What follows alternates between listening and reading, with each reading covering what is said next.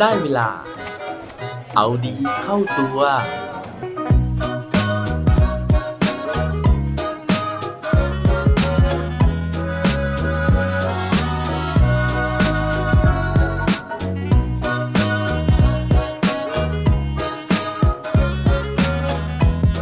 มีใคร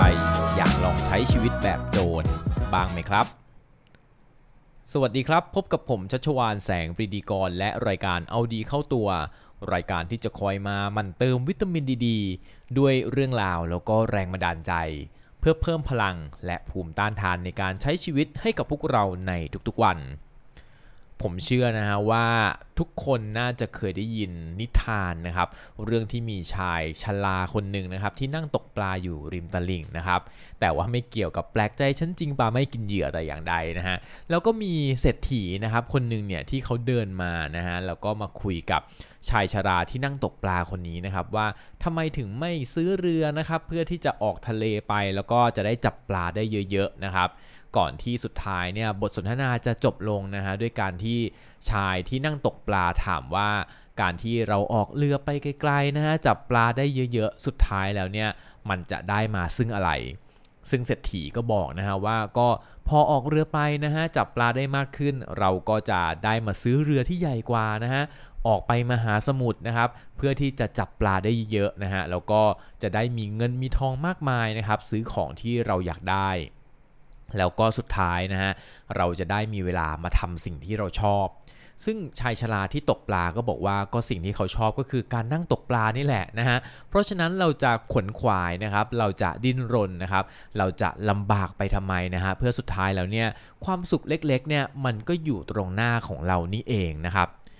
เวลาที่ฟังนิทานเรื่องนี้นะฮะเราก็รู้สึกว่าโอ้โหชีวิตแบบนี้มันจะมีจริงเหรอนะครับ เพราะว่าทุกวันนี้เนี่ยแม้เราจะเคยได้ยินได้ฟังนิทานเรื่องนี้มาหลายรอบนะครับ แต่ว่าเราก็ยังไม่สามารถที่จะหลุดจากวงจรของการที่เราจะต้องเก็บเงินซื้อเรือนะฮะเพื่อที่จะออกเรือแล้วก็จับปลามาได้มากขึ้น เพราะว่าพวกเราทุกคนนะฮะน่าจะรู้สึกว่าการนั่งตกปลาอย่างเดียวนะครับ มันไม่ช่วยให้เราอิ่มท้องนะฮะไม่ช่วยให้ชีวิตของเราเนี่ยมีในสิ่งที่เราอยากได้ ซึ่งผมก็เป็นคนหนึ่งนะฮะที่รู้สึกแบบนั้นนะฮะเพราะฉะนั้นผมเนี่ยก็ยังเก็บเงินซื้อเรือเหมือนกันนะครับ แต่ว่าวันนี้นะฮะเผอิญว่าผมเนี่ยไปเจอเรื่องราวของชายตกปลาในชีวิตจริงนะครับ ก็เลยอยากที่จะมาเล่าสู่กันฟัง ผู้ชายคนนี้เป็นใครนะฮะ แล้วการตกปลาของเขาเป็นแบบไหน ไปฟังพร้อมกันได้เลยครับ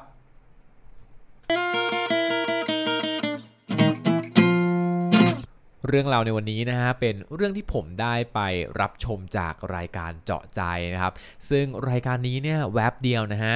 30 ปีแล้วนะครับ โอ้โห เป็นรายการที่อยู่มาอย่างยาวนานจริงๆนะฮะ แล้วก็เป็นหนึ่งในรายการคุณภาพที่ไม่ดราม่า ไม่หม่อมเมา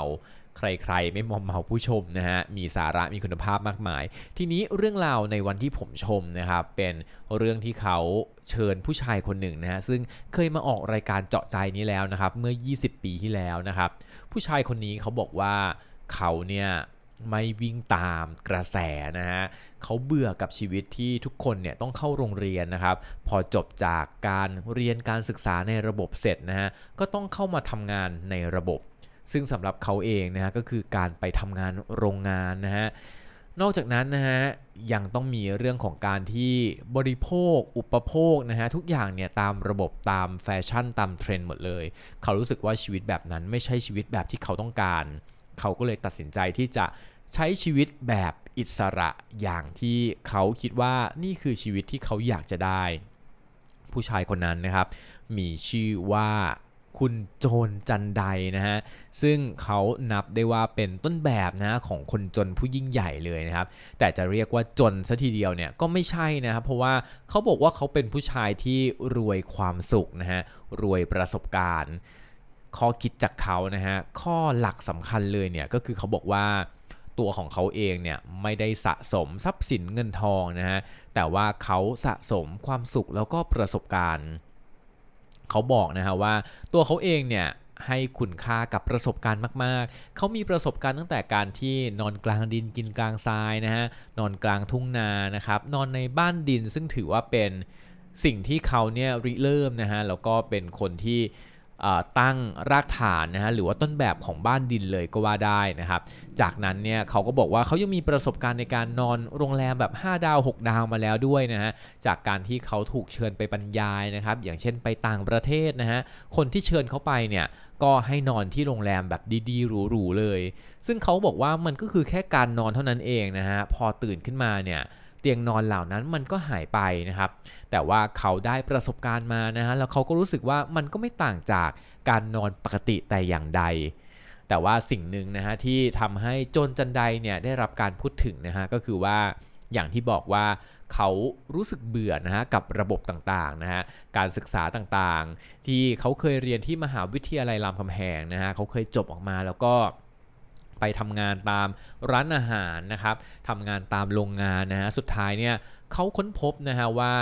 เราทุกคนเนี่ยเหมือนเป็นเครื่องจักรเหมือนเป็นหุ่นยนต์นะฮะที่ต้องทำงานนะครับเพื่อที่สุดท้ายเนี่ยก็ต้องซื้อน้ำมันนะฮะเพื่อมาหยอดนะฮะหรือว่ามาเติม เพื่อให้เราสามารถที่จะมีแรงไปทำงานได้ต่อ เขาบอกว่าการใช้ชีวิตแบบนี้นะฮะมันโอ้โหเดือนชนเดือนมากๆเลยนะฮะได้เงินมาซื้อข้าวซื้อน้ำนะฮะก็หมดแล้วนะครับแทบจะไม่เหลือเงินสำหรับครองชีพเลย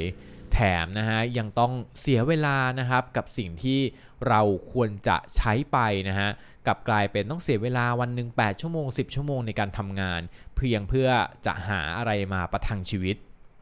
เขาก็เลยบอกว่าถ้าเกิดจะต้องประทังชีวิตแค่นี้นะฮะเขาก็สู้ออกไปแบบ ผลิตปัจจัย 4 ด้วยตัวเองดีกว่านะครับ ไปหาที่สงบสงบนะฮะในการปลูกผักเลี้ยงปลานะครับ อยู่แบบพอเพียงนะฮะแค่นั้นเองนะฮะเขาบอกว่าใช้เวลาวันหนึ่งเนี่ยไม่ถึง 4 ชั่วโมงนะฮะไม่ถึง 2 ชั่วโมงด้วยซ้ำนะฮะออกไปปลูกผักนะฮะกลับมาก็สามารถที่จะนอนพักผ่อนได้ แต่สุดท้ายก็มีกินเหมือนกันนะครับแทนที่จะต้องไปซื้อนะฮะมะเขือเทศเนี่ยโลนึง20 บาท เขาบอกว่าปลูกเองนะฮะโอ้โหโลนึงเนี่ย ไม่ถึง 5 บาท 10 บาทซะด้วยซ้ำนะฮะแล้วก็สามารถมีกินไปได้นะฮะเป็นสัปดาห์เป็นเดือนนะครับไม่จำเป็นเลยนะฮะที่จะต้องไปทำงานนะฮะแล้วก็มาจ่ายเงินนะฮะเพื่อที่จะซื้อของในมูลค่าที่มันแพงกว่าความเป็นจริง เขาบอกนะฮะว่าการใช้ชีวิตในเมืองเนี่ยมันค่อนข้างจะฟุ่มเฟือยนะฮะเพราะว่าหลายสิ่งที่เราจ่ายไปเนี่ยเราจ่ายให้กับค่าแพ็กเกจจิ้งนะฮะจ่ายให้กับค่าการตลาดทั้งทงที่ในความเป็นจริงแล้วเนี่ย เราไม่จำเป็นต้องจ่ายแพงขนาดนั้นเลยนะฮะเราสามารถที่จะผลิตหลายสิ่งหลายอย่างได้เองนะครับ แล้วก็เรามีเวลาที่จะได้ทำในสิ่งที่เรารัก คุณโจนนะฮะปัจจุบันเนี่ยเขาเป็นเจ้าของนะฮะบ้านพันพันนะฮะซึ่งก็คือพันที่เป็นพอรอรอนอนะฮะที่แปลว่าป่านะฮะหรือว่าพืชนะฮะแล้วก็อีกพันหนึ่งก็คือพันที่แปลว่าสายพันธุ์ต่างๆนะซึ่งเขาเนี่ยเก็บสะสมพวกเมล็ดพันธุ์ต่างๆนะครับแล้วก็มีการ แจกจ่ายนะฮะไปให้กับคนที่มีหัวใจเดียวกันกับเขานะฮะในการที่จะปลูกผักกินเองนะฮะทำสวนครัวแบบพอเพียงแบบนี้นะครับเขาเก็บเมล็ดพันธุ์ไว้เยอะมาก รวมถึงจัดกิจกรรมต่างๆนะฮะเพื่อที่จะให้ความรู้กับคนที่ต้องการไปดำเนินชีวิตในแบบของเขานะฮะเขาสอนนะฮะในการทำการเกษตรนะครับสอนสร้างทำบ้านดินต่างๆนะฮะเพื่อให้คนเนี่ยสามารถที่จะไปใช้ชีวิตได้อย่างไม่ฟุ่มเฟือยนะครับ สิ่งเหล่านี้นะฮะเขาบอกว่ามันเป็นความสุขของเขานะฮะแล้วก็เขาเนี่ยไม่จำเป็นต้องตามกระแสตามแฟชั่นแต่อย่างใดเลย ซึ่งถือว่าเป็นบุคคลนะฮะที่ผมฟังแล้วนะฮะก็ทำให้นึกถึงนิทานเรื่องชายตกปลาอย่างที่เล่าไปในตอนต้นนะครับ สำหรับตัวผมเองนะฮะ เอาจริงก็คิดว่าคงไม่สามารถที่จะออกจากงานประจำเพื่อไปปลูกผักเลี้ยงปลาแบบเขาได้นะครับ แต่ว่าสิ่งหนึ่งที่เราสามารถที่จะเอาไปปรับใช้นะฮะก็คือเรื่องของการที่เราอาจจะพึ่งพาตัวเองได้มากขึ้นนะครับ หลายสิ่งหลายอย่างที่มันเป็นความฟุ่มเฟือยนะฮะเราก็สามารถที่จะงดนะฮะ หรือว่าเว้นได้นะครับ แล้วก็อีกสิ่งหนึ่งก็คือเราอาจจะมองหาความสุขรอบๆตัวของเรานะฮะโดยที่อาจจะไม่จำเป็นที่จะต้องวิ่งตามกระแสนะครับเพื่อที่เราจะได้ไม่จำเป็นนะฮะที่จะต้องเหนื่อยเกินไปนะฮะในการที่จะผลิต หรือว่าหาเงินไปแลกน้ำมันนะฮะเพื่อที่จะมาเติมให้ตัวของเราเนี่ยสามารถที่จะดิ้นรนต่อไปได้ในวันรุ่งขึ้น คุณโจนเขาบอกนะฮะว่า เราสามารถมีชีวิตง่าย ๆ ได้โดยการออกแบบชีวิตใหม่ทำสิ่งที่ชอบ แล้วก็ที่สำคัญที่สุดก็คือ อย่าให้อารมณ์นำชีวิต อารมณ์คือสิ่งที่ชอบหรือไม่ชอบ ทุกครั้งที่เราจะซื้อของนะฮะให้ถามตัวเองว่า เพราะชอบหรือจำเป็น ถ้าซื้อเพราะชอบก็วางแล้วก็เดินหนีนั่นไม่ใช่ความสุขที่ยั่งยืนนะฮะ เพราะฉะนั้นเนี่ยให้เลือกสิ่งที่ยั่งยืนให้เลือกสิ่งที่จำเป็นกับชีวิตของเราเท่านั้น ซึ่งคุณโจนก็บอกนะฮะในการที่จะทำแบบนั้นได้นะครับ เราจำเป็นต้องมีสตินะฮะเพราะว่าสติเนี่ยคือเหตุแล้วก็ผล ถ้าเกิดว่าเราให้สตินำชีวิต ไม่ว่าจะทำอะไรอยู่ที่ไหนทุกอย่างนะฮะมันจะง่ายจะเบาแล้วก็สงบราบรื่นอย่างเสมอครับ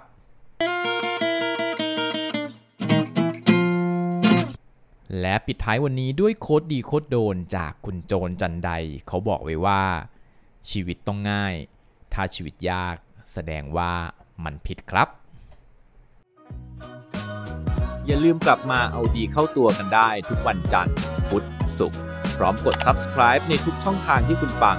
รวมถึงกดไลค์กดแชร์โดยแบ่งปันเรื่องราวดีๆ ให้กับเพื่อนๆของคุณผ่านทุกช่องทางโซเชียลมีเดีย สุดท้ายนี้ ขอให้วันนี้เป็นวันดีๆของพวกเราทุกคน สวัสดีครับ